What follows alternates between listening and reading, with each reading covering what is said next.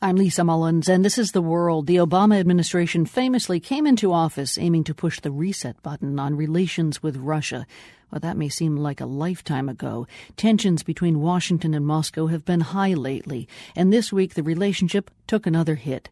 The Russian government ordered the U.S. Agency for International Development to wrap up its operations in the country. USAID staff have until October 1st to do that.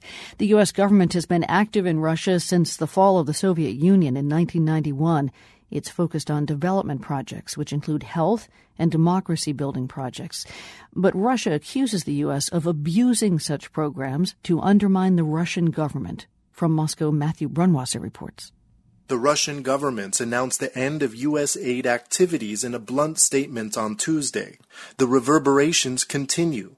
The Russian Foreign Ministry held a follow up press conference yesterday to explain. Spokesman Alexander Lukashevich said that U.S. aid funded NGOs, or non governmental organizations, had crossed certain red lines. Any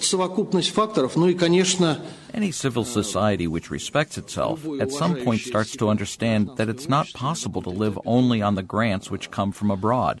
There are other sources of financing, including inner sources, of course, which help NGOs to exist and solve tasks. I don't see anything dramatic here. NGOs are often the favored means of Western governments to help develop transitional countries, such as those in Eastern Europe. They work in areas like democracy building, environmental protection, and public health. Often staffed by educated young people, Western policymakers say they allow local people to build local institutions. Commentator Konstantin von Eggert says that in Russia, the government views them as dangerous because they are beyond state control. Putin sees Western funded NGOs as direct agents of regime change in Russia.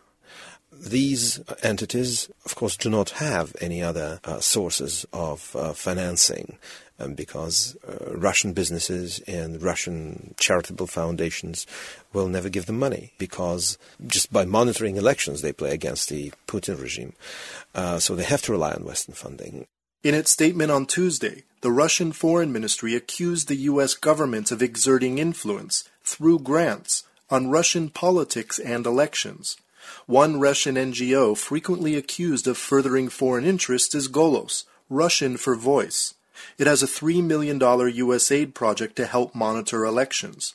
Project manager Ksenia Sokolova says that journalists and political parties will still be free to monitor elections, but Golos will not be able to help train and coordinate in the same way. Golos was like the main trainer, the man, the, the main organization which provided expertise, knowledge, materials, trainers to educate observers. It's just another step to close NGOs who are trying to tell the truth. Almost all of the funding came from U.S. aid, she says, funding which is impossible to find from Russian sources.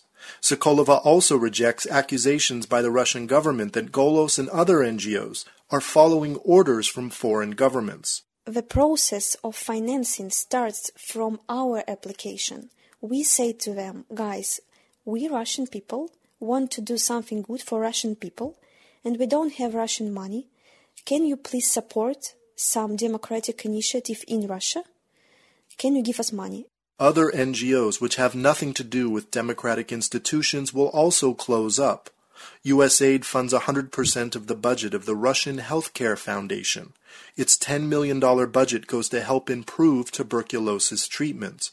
Director Dmitry Gulayev is grim about the future after October 1st. Nothing will happen.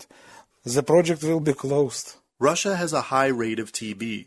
Gulayev's NGO is trying to improve the efficiency of treatment, which will help slow the spread of new cases. He says that Russia also spends the most money in the world on TB treatment per patient without results. The efficiency is very poor. That's why our task to prepare a scheme, to prepare technology, to prepare a prog- program, less cost, more efficient. Critics charge the Russian government with deepening the country's isolation and turning back the development of its democratic institutions. But the government may score points by kicking out Western projects, on the grounds that Russia can do the job just fine on its own. For the world, I'm Matthew Brunwasser, Moscow.